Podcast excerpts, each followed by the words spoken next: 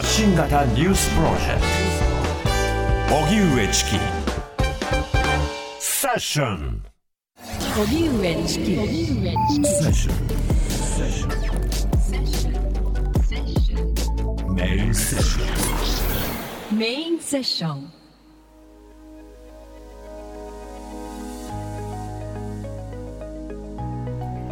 軍による続くガザ地区への空爆なぜアメリカはイスラエル支持を崩さないのか。パレスチナ自治区ガザを実効支配するイスラム主義組織ハマスによるイスラエルへの大規模な越境攻撃により始まった今回の衝突。ただイスラエル軍の苛烈な攻撃によりガザ地区犠牲者の数は拡大の一途をたどっています。イスラエルの後ろ盾ともいえるアメリカのバイデン大統領はイスラエルのネタニヤフ首相との電話会談で人道法にのっとり民間人の保護を最優先するよう要求。ただそれでもイスラエル支持は崩していません。なぜアメリカはイスラエル支持を崩さないのか。アメリカとイスラエル両国の関係は時には特別な関係と呼ばれるといいます。1948年のイスラエル建国時アラブ諸国が反発する中当時のアメリカ大統領トルーマンは世界で初めて国家として承認。アメリカにはユダヤ系のイスラエルロビーと呼ばれる団体の力が強いとされまたキリスト教福音派もイスラエル支持に大きな影響があるとされています。一方でアメリカでは若い世代がイスラエルによる空爆を批判するデモが一部で起きるなど変化が起きていると指摘する専門家もいます。今夜はアメリカが強硬な姿勢のイスラエルをなぜ支持し続けるのか。アメリカ外交や宗教の関係に詳しい研究者らとともに考えます。では本日のゲストをご紹介します。国際政治と宗教の関係に詳しい日本大学国際関係学部教授の松本佐穂さんスタジオにお越しいただきました。どうぞよろしくお願いいたします。どうぞよろしくお願いいたします、お願いします。改めて松本さんは普段はどういった研究をなさってるんですか？はい、えっと、国際政治と宗教の関係に、まあ、特に関心がありまして、はい。えーキリスト教と言いましてもカトリックでカトリックであれば総本山のバチカンの、えー例えば国連におけるスピーチが、えー国際政治にどのような影響を与えているのか、うん。一方でアメリカの、まあ、本日のテーマであるですね。いわゆるそのキリスト教ロビーと呼ばれる、まあ、団体がアメリカの、まあ、政権、まあ、強いては選挙えーそして現在の、まあえっと、イスラエル・パレスチナの紛争などにどのような影響を与えているのかそのあたり、えーまあ、広くキリスト教と、まあ、国際政治の関係を研究しております。うん、今出てきたキリスト教ロビーこれはどういった意味の言葉ですか？特にアメリカでは、えーキリスト教の、えーとロビー団体というものが特に、えーまあ、共和党を中心にですね、えー非常に影響力を持っていましてうん。例えば、えーこれは本日のテーマではないんですが中絶を禁止したりとか、はい。LGBT の権利を、まあ、なるべく、えーまあ、弾圧するような方向を、えーアメリカ政府に、まあ、させるような、えー影響力を持っているそういうキリスト教ロビーがアメリカでは特にあの影響力を持っているということです。うん、ロビーは日本では陳情とも言われたりしますが、まあ、陳情圧力団体、圧力団体です。はい、ロビー団体などと呼ばれたりしますね。はいこれあのアメリカでキリスト教ロビーと呼ばれるのは主にどういった団体があるんでしょうか？えー例えばですね特に共和党と、えーまあ、密接な関係を持っているのが、えーファミリー・リサーチ・カウンシル、まあ、直訳すると家族、えー調査、えー、協議会といって、まあ、非常にニュートラルな、うん、えー、雰囲気を醸し出している名前なんですが、はい、内実は非常に今申し上げたように例えばその中絶に反対したり、えー、それから LGBT、まあ、同性婚に反対したりそれからイスラエルパレスチナに関しては、まあ、強固にあのイスラエルを支持する。あの私実際にこのロビーのホームページをこの、えっと、イスラエルとハマスの紛争が始まった時に見たんですが、うん、えー、イスラエルを強固に支持するというのが、えーまあ、あの1ページ目に非常に大きく出ておりました、はい、今あえてそういったメッセージ強く出されているんですね。はい、はいそうしたいろんな団体がアメリカ政治に影響を与えているということで、その話を今日は整理していきたいと思います。さて、あの、その話を伺う前に松本さんは今回のそのイスラエル、そしてガザ、この侵攻状況や戦闘状況についてはどう見てますか？はい、当初は、まあ、ハマスがイスラエルに対して、まあ、奇襲攻撃をし、えー、しかもですね実はこれあまり報道されてないのですがイスラエル側でですね実はパレスチナイスラエルが、まあ、共にですね、まあ、仲良くするべきだということを歌ったですね若い人たちを中心にした音楽フェスをやってたんですね、うん、そこをまあハマスが攻撃してしまったということは、まあ、非常にあの、まあえー、悲劇的であると思っておりますし、うん、でそうしたまあ攻撃によって、えーと、外国人の人質もまあ取りました。そのフェスにはイスラエルやパレスチナ以外にも諸外国から、えー、若者が参加していましたのでそれがゆえに今回の問題は他の諸国ですね、うんうん、人質を取られた諸国も含めて非常に大きな国際問題になりそしてそれに対する、まあえーまあ、復讐というかですね、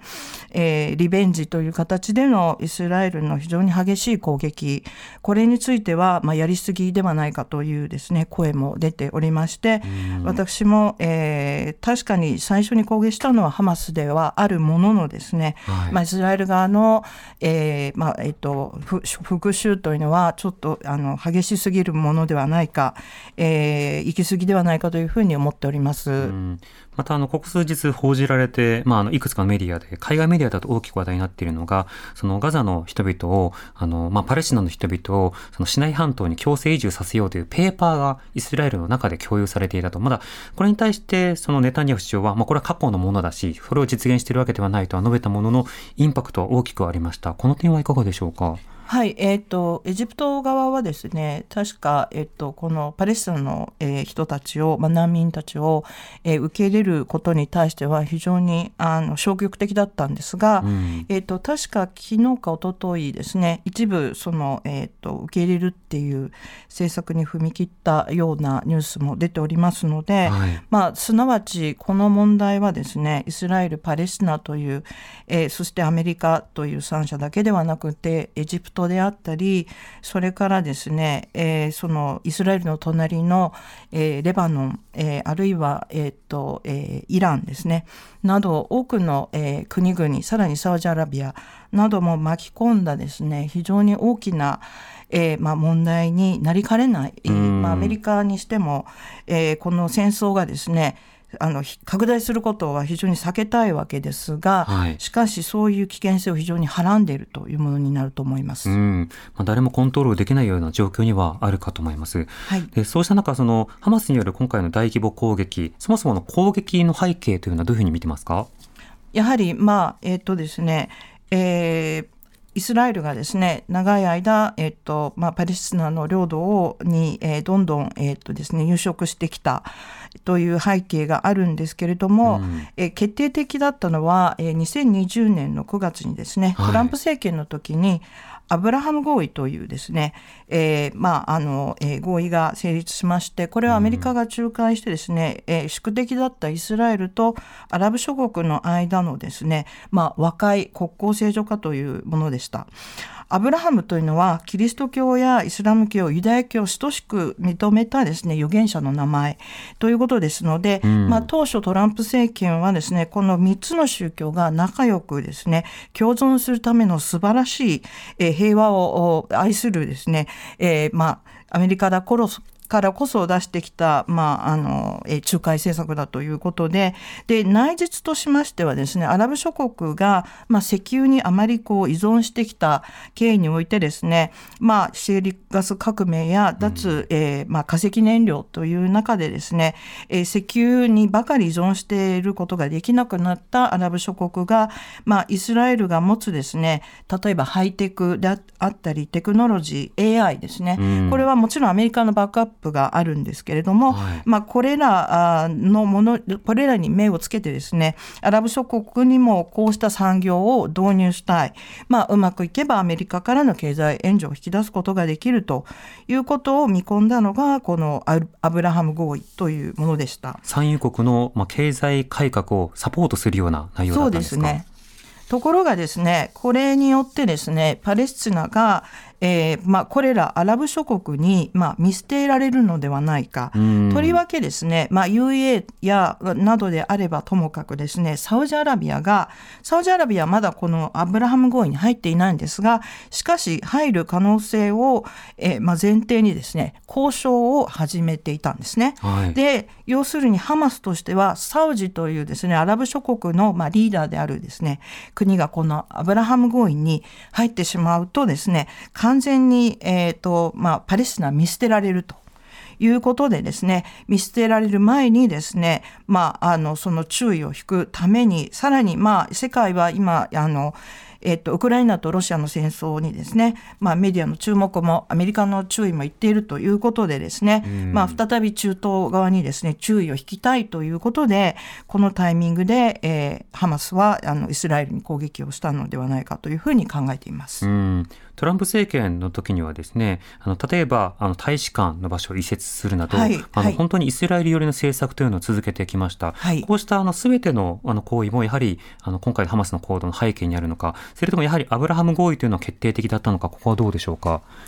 えー、決定的だったのはアブラハム合意ではないかのというふうに思っています。しかしながら、今おっしゃった、えっ、と、トランプ政権の時にですね、えー、アメリカ大使館をエルサレムに移転し、エルサレムを実質上のイスラエルの、まあ、首都とみなすと。で、イスラエルというのは本来国際的に管理をされている、えー、まあ、町でありましてですね、えー、この世界三大宗教ですね、の聖地があるということで、えー、紛争が起きないためにも国際的に管理をするということで、大使館機能は置けないといういうのが今までの国際法上のルールだったんですが、まあ、それを破ったのが、まあ、トランプ政権のアメリカであったということだと思います。なぜそれを行ったのか、背景にはどういった支持者がいるのか、これも今日また後ほど伺っていきたいと思いますが、はい、このアブラハム合意に対して、そのまあ、例えば、えー、パレスチナ、えー、こうした国というのはもともとも花から除外されていたということになるんでしょうか？そうですね。パレスチナがこのアブラハム合意に入っ入る可能性っていうのは、えー、想定されておらずですね、うん、まあそういう意味でもあの、えー、まあパレスチナは見捨てられる、えー、危険性がまああのあると。いうふうに見たんだと思います。うん、これどうしてそのパレスチナは花から入ってなかったんですか？そうですね、イスラエル側がおそらくパレスチナを入れることでですね、この、えー、アバラム合意におそらく同意ができないと、えー、それが、まあえーと、UEA や、まあえー、サウジアラビアも含めたアラブ諸国であればですね、まあ、あの地理的な距離もありますし、はい、そして、まあ、こういう言い方なんなんですけれども、まあ、ある程度その、えー、金銭的な余裕もある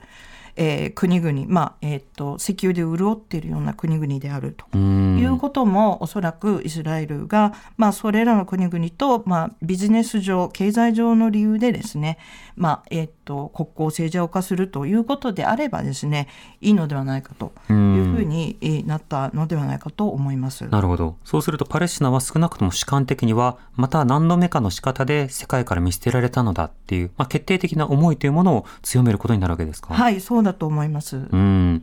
また、それ以降のアメリカの中東政策、バイデン大統領からトランプあバイデン大統領になってからこの中東政策の変化いかがでしょうか、まあ、アフガン撤退などもありましたがそのあたりも含めていかがでしょうか？そうですね。やはりあの国際政治が非常に大きく変化している、まあそのえっと、ロシアとウクライナの戦争それから、まあえー、極東ではですね、まあ、中国の台頭と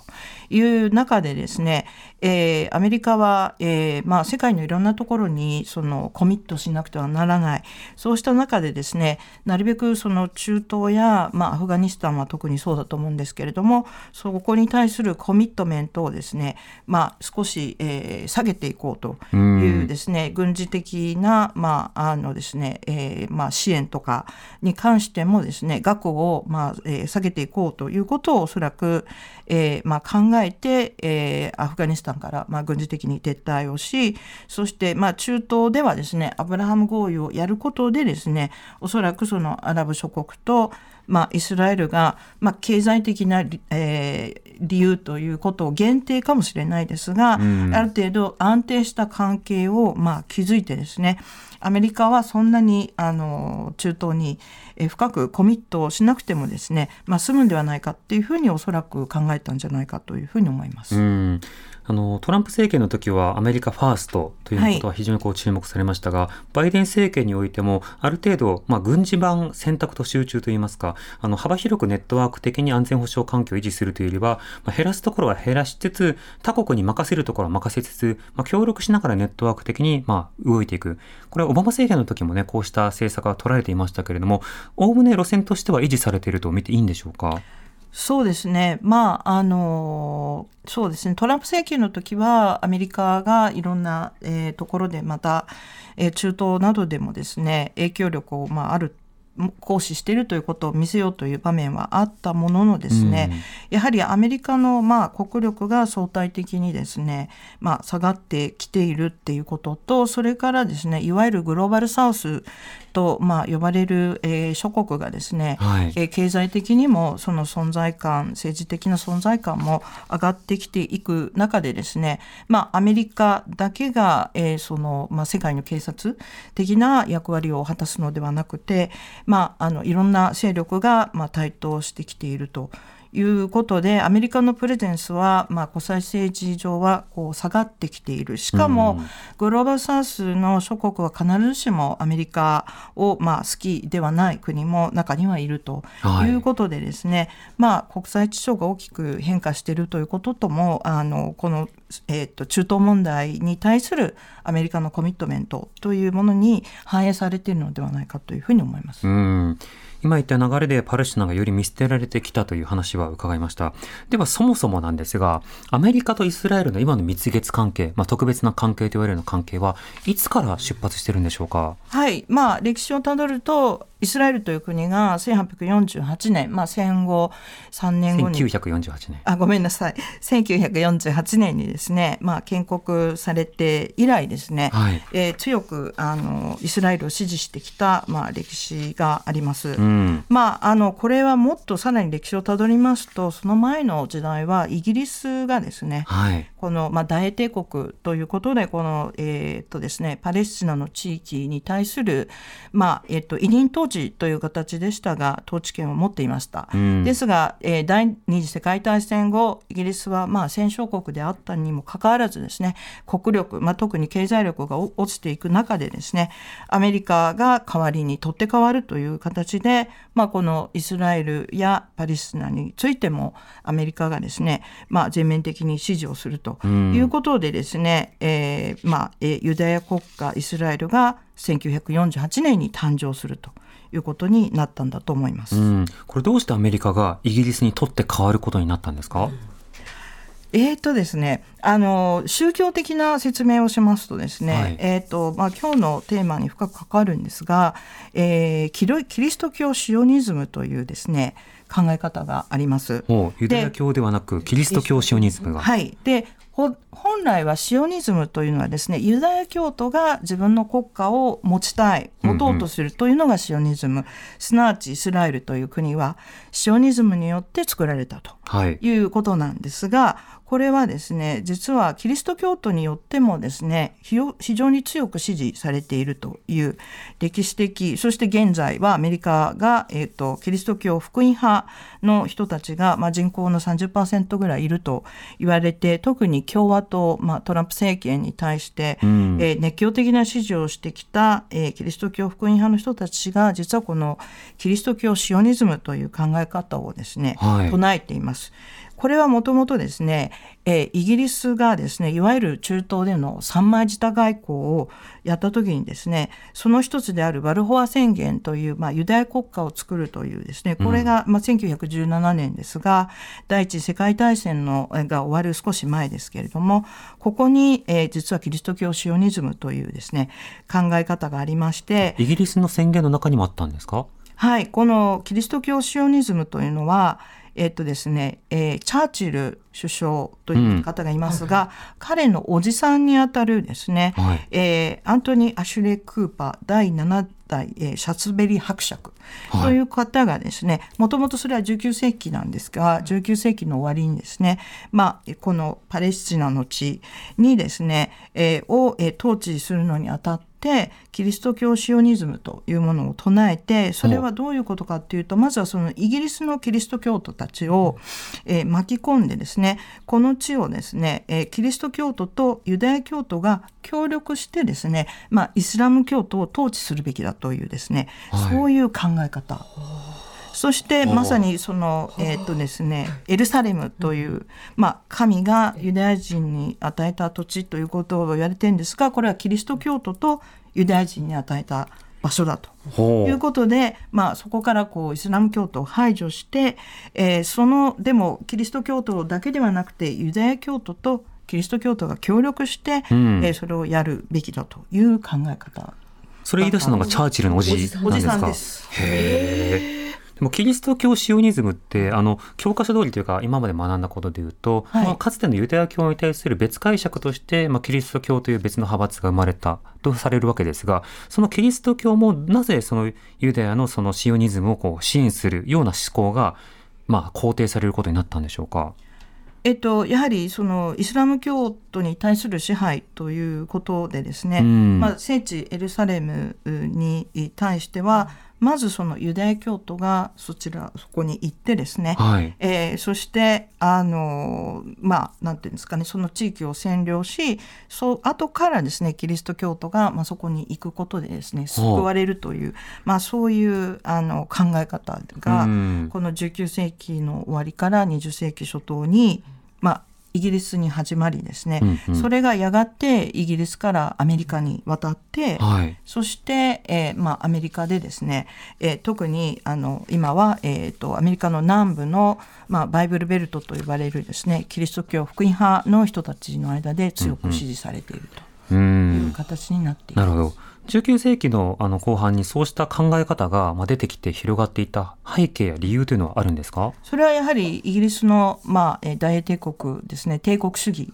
というものが、まあ、強く背景にあるんじゃないかなと思います。なるほどや。はり異教徒に対する支配というのは、まあ、簡単にできるものではないなるべくそれを正当化するためにはどうしたらいいかっていうところで出てきたものだと思います。もともと領土拡張主義である植民地主義や帝国主義とあの宗教的な概念であるその聖地を取り返すのだというような考えが、はいまあ、ミックスされて、はいしかもそれがユダヤが先兵となりそれに対して後でキリスト教が、まあ、開かれた門に対して堂々と入っていくのだというそうです。リアリティになったわけはいですか、、そうです。こうまとめるのもあれですけど都合良すぎませんか？都合良すぎます。ねえですよね。はい。はいただそのあのキリスト教系シオニズムというのは今なおアメリカでもそれなりの発言力がある。30%のキリスト教福音派の人たちははいそれをかなり信じていまして、うん例えばアメリカでですねつい最近あの下院議長が新しい方にですね、えっと、マイク・ジョンソンという方に、あの変わってあの、まあ、ようやく決まってあのえーまあ、下院議長決まってよかったねってみんなは言ってたんですけど、はい。実はこの人がですねまだお若い方ですがあのキリスト教シオニストなんですね。で実はその今のイスラエル政権のあのネタニヤフよりもですね、まあ、右翼のですね、おえーっとまあえーっと今のネタニヤフ政権というのはネタニヤフのせえー政党以外に5つの、えーまあえーっとユダヤ教系、まあのかなり右派系のえー政党があるんですが、うんその、まあ、リーダー格の人とですねそのマイク・ジョンソンは非常に、まあ、密接な関係にありましてですね、はい。そして、まあ、アメリカの共和党ではですね、このマイク・ジョンソンに代表されるように、あの、多くの、えー共和党の右派の議員はですね、えーまあ、キリスト教福音派をしからの支持を受けているというふうにも言われますが、ん一方でキリスト教シオニストでもあるということです。なるほど。キリスト教シオニストのしかも極右ということになるんですか？そうです。ああ、それらはあの具体的にやはり政治信条で動いて、そうしたイスラエル支持を、まあ、表明するのか、それとも例えばライフル協会などのように具体的なその資金源などにもそうつながっていくはい、のか。あのお金にもですね、はい関わっておりましてですね、まああのえっとこれは有名な組織なんですが、IPAC というですね、えっとイスラエルアメリカイスラエル広報委員会というですね、うんアメリカ最大のまあイスラエルロビーがありましてですね、はい。えーここはですね実は全米ライフル協会を上回る上回る影響力がある、はい。まあ、アメリカはこの特に銃社会がなかなかもう乱射事件が起こり起きるためになぜ銃社会があのですね治らないのかということででもこの全米ライフル協会がすごい資金力があるからなんていうことをよく説明されるんですが、この IPAC というですねアメリカ・イスラエル広報委員会はそれを上回るですねはい。影響力と資金力があるというですねあ、寄付金額も大きいんですか？そうです。で、実は、あの、共和党がまあ圧倒的に多いんですが、実は民主党もですね、この IPAC の大会が毎年3月にあるんですけど、うん民主党議員も必ず出席します。ほっていうのはですね、これに出ないとですね、えーその IPAC からの資金がですね、えーをもらうことができないと。う。うん、うん。いうことでですね、あのすごく大きな、まあ、資金力を持っていると。いうことで民主党の例えば過去においてペロシ、はいえー議員ですね民主党元議員ですが、うん彼女もこれにですね実際にあの参加をしていたという記録もあるほどです。うん、日本でも様々なあの右派団体、左派団体、いろんな団体ありますけれども、その信念から先に入るのか、それとも票が欲しくてそうしたものに参加するのか、やはり両パターンあるんでしょうか？そうですね、えーまあ、あの民主党に関してはまずお金のことがあってそしてもちろんイスラエル支持であるっていうことは、まあ、変わらないので、はい。民主党と共和党は、うん。まあ、どれぐらいその強固に支持するかっていうところに当然これ温度差がありますし、あとまあ今回のような、えーまあ、事件が起きますとですねイスラエルとパレスチナ、えー例えばその共和党だったらもう本当にもっとやれ的な感じでですね、はい。イスラエルを煽る感じなんですけれどもバイデンはとりあえずですねちょっとイスラエルに対しては自制を求めているという状況がしばらくは続いてましたよね。うんえーそれもあってイスラエルは、まあ、1, か1週間以上ですねあの、えーとまあ、陸上でのですね戦いは、まあ、控えるということが起きていましたので、うんまあ、民主党はあのまだですねそあのイスラエルのそうした右派の動きにはなるべく自制をかけようとしていたということはあの言えるんですけれども、うんはい、ただ、えっと、だからといってイスラエルの支持をしていないわけではないので、うんうん多少温度差はあると思います。ガンガンイスラエルを応援するか、まあ、ぼちぼちイスラエルを応援するかの違いはあるかもしれないけれども、はい今言ったの背景などを含めると、イスラエルに対して非難をし、例えばパレスチナとの何かを仲介するとか、そうした動きというのは相当しがたいわけですか？そうですね。ただそうは言うものですね。はい過去においてはあのですね、キャンプデイビッドでですね、えっとイスラエル側のラビンというですね、労働党のまあ穏健派の、えー首相がいた時代はですね、うん。あのそういう動きもあのありまして、はいえっと、当時はクリントンですねクリントン政権で、えっとあの仲介をしようという動きもありましたし、まあ、そのよりももっと前だとですね、えーあのえーえっとエジプトのですね大統領を仲介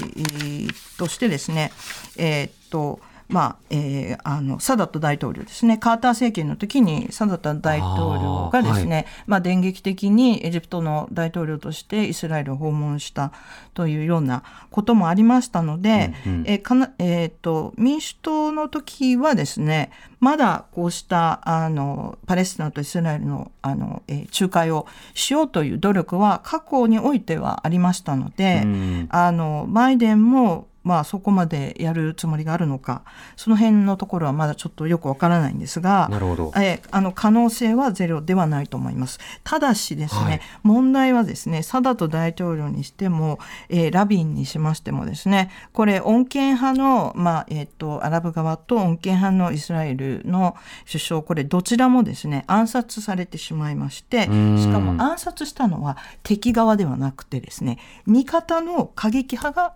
えー、暗殺してるんですね。うん、対話路線なんてぬるいと。そうです。あの要するにサダトはえっ、ー、とアラブのまあイスラムの過激派に、えー、暗殺され、えー、そしてですねラビンはイスラエルの過激派。に暗殺されていますすなわち同胞であるにもかかわらずですね敵と、えー、和平交渉をやるのは何事だということで、うんうん暗殺してきた。すすなわちまあ宗教、えーまあ、過激主義というか原理主義というのが、まあ、いかにですねこのイスラエル・パレスチナ紛争をの,、えー、をへの和平をですね、まあ、阻止してきたかということが、まあ、あの分かるんではないかと思います。なるほどそれはあの宗教的理念だけですか？それともそこにやはりその集団的なその感覚、つまりここまで対立したにもかかわらず相手側に歩み寄るのかという感覚、普遍的な感覚もそういった暗殺であるとか不満につながっているんでしょうか？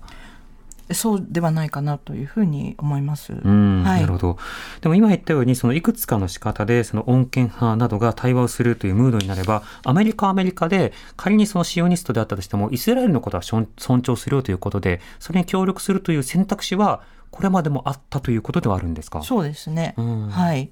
ということはアメリカにおいてもロビーにおいてもそのイスラエルに対して過激主義一辺倒ではなくイスラエルの姿勢いかんによっては変わりうるということですか？はい。ただし現在のイスラエルの政権がそのネタニヤフは実は、えー、まあ右派ですがそこまで、まあ、極右ではないんですが彼以外の、はい、えーと、と5つの政党ですね。これが宗教、えーまあ、極右的な、えー、政党でありまして、うん、で実際イスラエル国内でもですねこれ非常に問題視されてまして、うんうん、あの例えばイスラエル国内における司法の、えー、問題についてもですねいわゆるその三権分立をですねなんていうんですかねあのこう低下させるというか民主主義をですね、えーまあの理念を、えー、まああの阻害するまでのですね宗教原理主義者たちであってあのそれが実はあのイスラエルのですね穏健派の国民たちの間ではですねその今のネタニヤフ政権ネタニヤフ本人というよりはその、え連立政権ですのでその右派の極右のですね、まあ、政治リーダーに対するあの強い批判っていうのがイスラエルの国内でも起きているという事情もあります。なるほど、はいではアメリカ国内での変化はどうなっているのかこの後伺っていきたいと思います。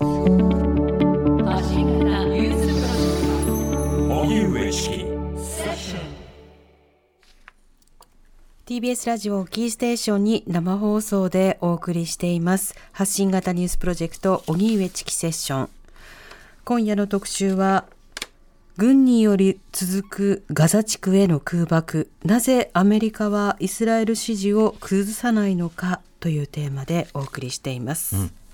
ではここからはですね著書に Z 世代のアメリカなどがあるアメリカ外交政治外交史学を専門同志社大学大学院准教授の三巻聖子さんにもリモートで加わっていただきます、はいはい、三巻さんこんばんは。こんばんは。よろしくお願いします。よろしくお願いいたします。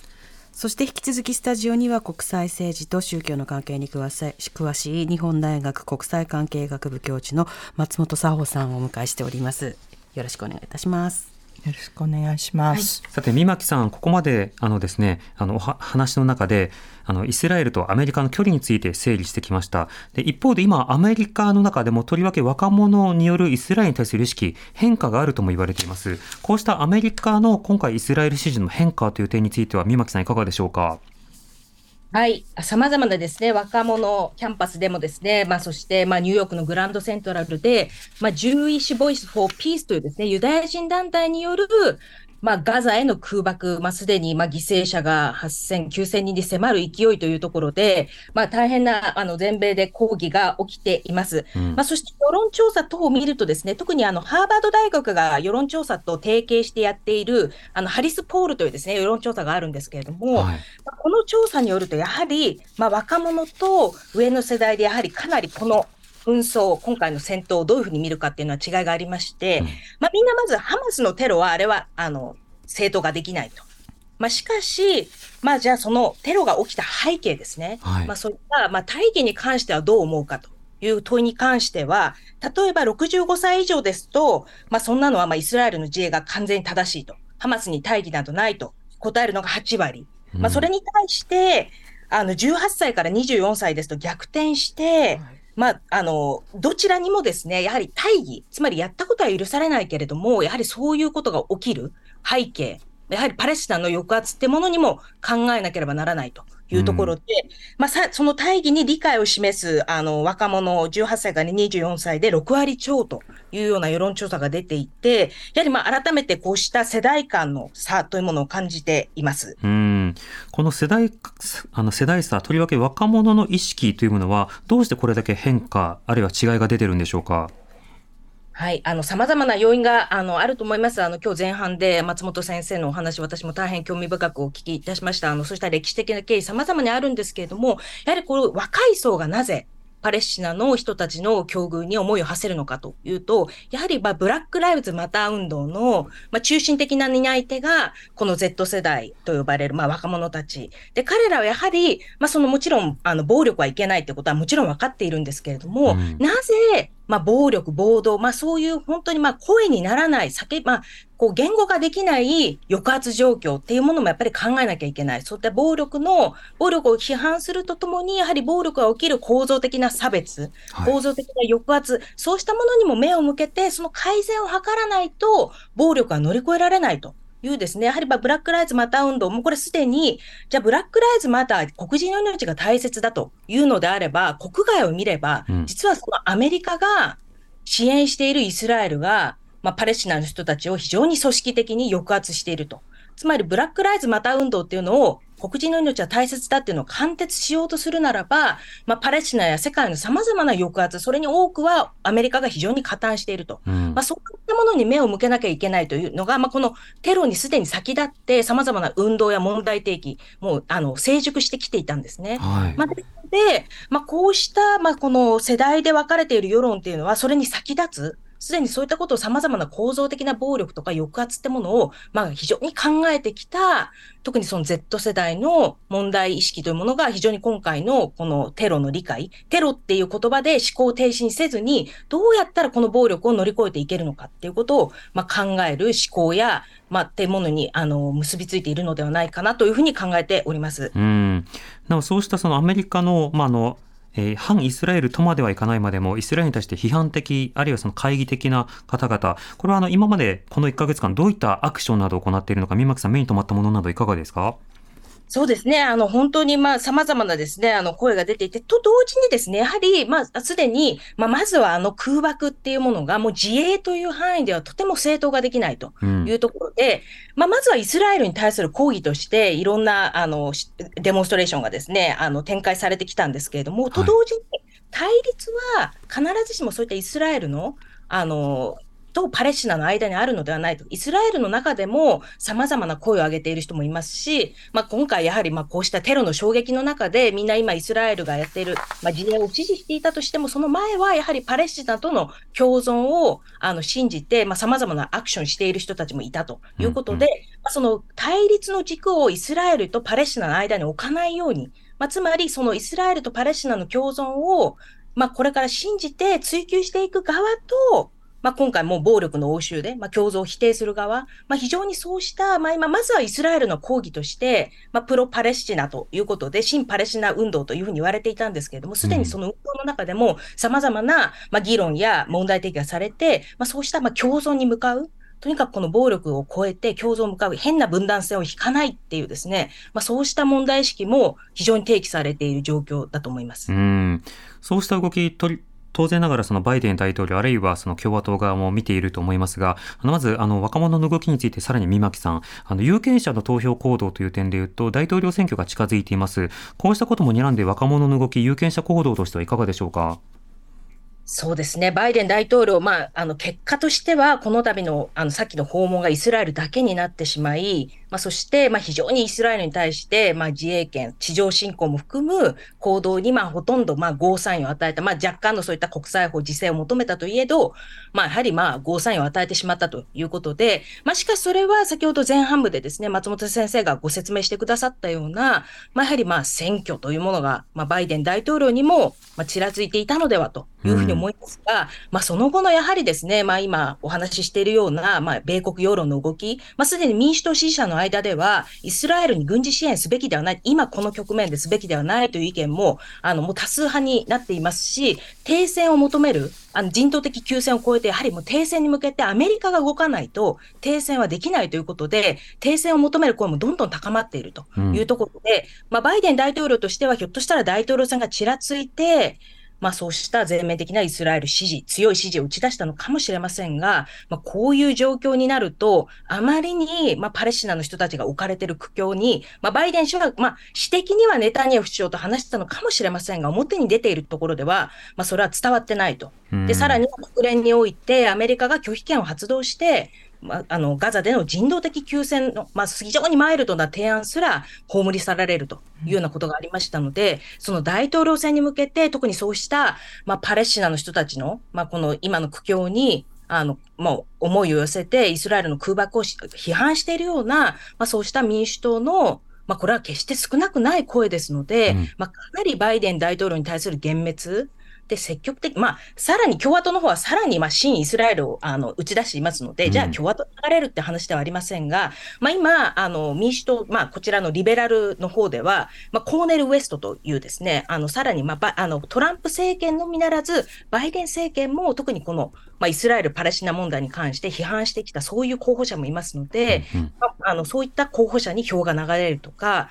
まあ、あるいはまあバイデンに対してまあ抵抗の意を込めて投票しないとか、うん、まあ、かなりちょっと大統領選にもまあ、今後の推移分かりませんけれども、影響しうる、それはまあバイデン大統領が思った方向ではない、まあ、バイデン大統領にとっては不利な形で影響する可能性もあるのではないかというふうに、やはり今の世論を見ていると思うところ。でもそうなってトランプ大統領が誕生すると、例えばウクライナ情勢なども含めて、相当程度大きなあの変化というものが生じうる、まあ、そのあたり、この1年間、とても大きな注目がされる、ただまずは最初に停戦というのはどうなるのか注目です。で、松本さんでは今の話を踏まえて伺いたいんですが、この先ほどお話を伺ったキリスト教シオニズム、はい、えそしてその担い手たち、シオニストたち、キリスト教シオニストたちの年齢分布とか、若者におけるその需要とか世俗化などの変化というのはどうお感じですか？はい、今、あの、三巻さんがおっしゃったようにまさにそのミレニアム世代はこうしたキリスト教シオニズムや、まあ、キリスト教福音派の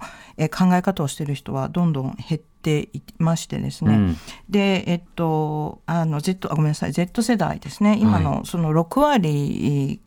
っていう話だったんですけどその間のミレニアム世代っていうのは多分あの Z 世代っていうのは25歳までですよね。10代から25歳24歳まででミレニアム世代は25歳からまあ40代ぐらいまでと言われてますがここがちょうど真っ二つに今割れているというあの調査も出ています。40%40% 40%ぐらいで、うん、パレスチナの支持が少し上回る41と40ぐらいイスラエル支持が40ということですので。うんやはりそのキリスト教シオニズムや、まあ、キリスト教福音派っていうのも多分これより上の世代ですね、まあ、40代よりも上の世代の人たちが非常に強く、まあ、あの50代60代っていう説明がありましたけども強くて、えー、そして、えーと、ミレアムミレニアム世代がもう真っ二つに割れて Z 世代になると6割がですね今回のことに関してはパレスチナを支持するというふうに、まあ、逆転しているということですね。でこのことはおそらく今三巻さんがおっしゃったように来年の選挙にですね非常に大きく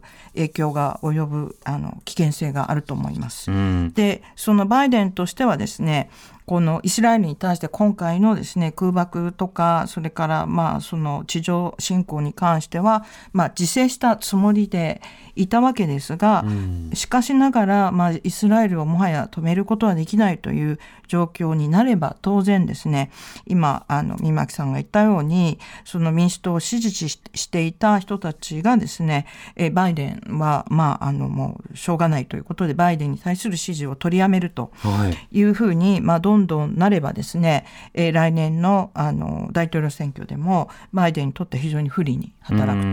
ということだと思います。なるほどそれでトランプが勝つと今度はプーチンが喜ぶみたいな。でトランプが勝つとあのもっとイスラエルは強気になりますので、はいね、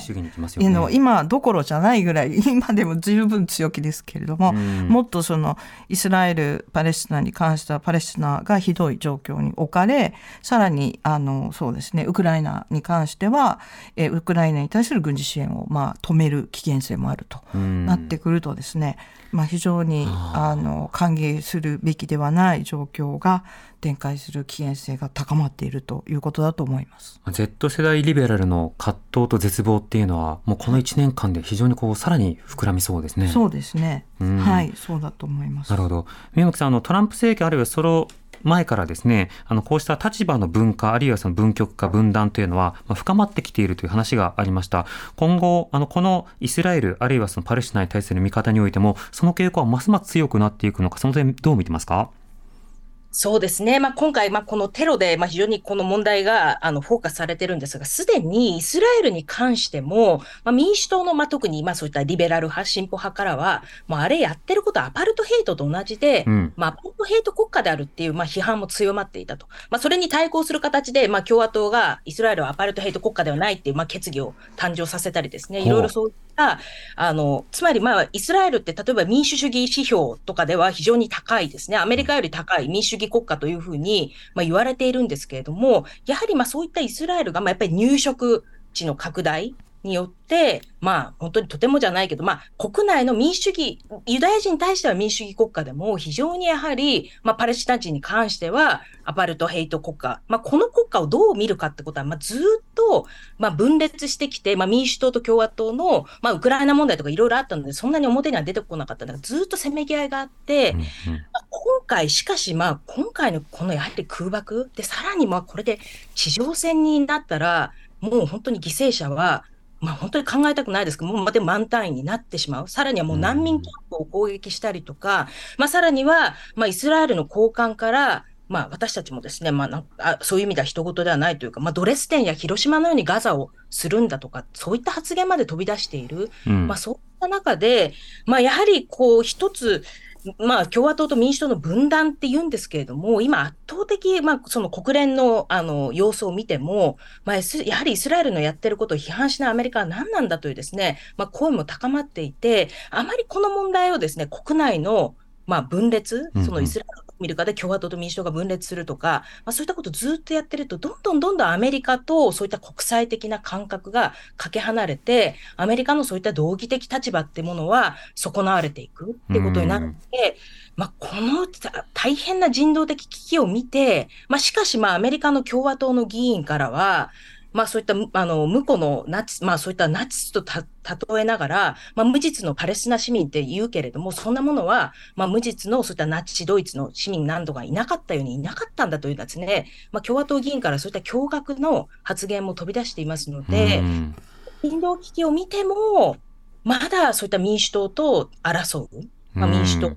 ことに、こう、まあ、利が生み出している議員もいるというような状況で、それは非常にやっぱり国際的なアメリカの立場という観点からすると、本当に望ましくない。何か超党失点を取り戻してほしいというような局面だと思います。そうですね。まあ、国際的、より長期的なアメリカの歴史から見ても、次の911の呼び水になりかねないような大きなインパクトを持つ今の状況、そしてそこでどういった判断をするのかによって、今、今日、明日、あの、一人の、二人の、まあ、そうしたパレスチナの方々が生きていけるかどうかが決まっていくということなので、そうした、まあ、ゲームではないリアルな部分において何が起きているのか見ていきたいと思います。えー今夜はスタジオに国際政治と宗教の関係に詳しい日本大学国際関係学部教授の松本佐穂さんそしてリモートでアメリカ政治外交史がご専門同志社大学大学院准教授の三巻聖子さんをお迎えしてお話を伺いましたお二人ともどうもありがとうございましたありがとうございましたまたどうぞよろしくお願いしますありがとうございました。どうも。Create a better future and new values with you. 荻上チキ。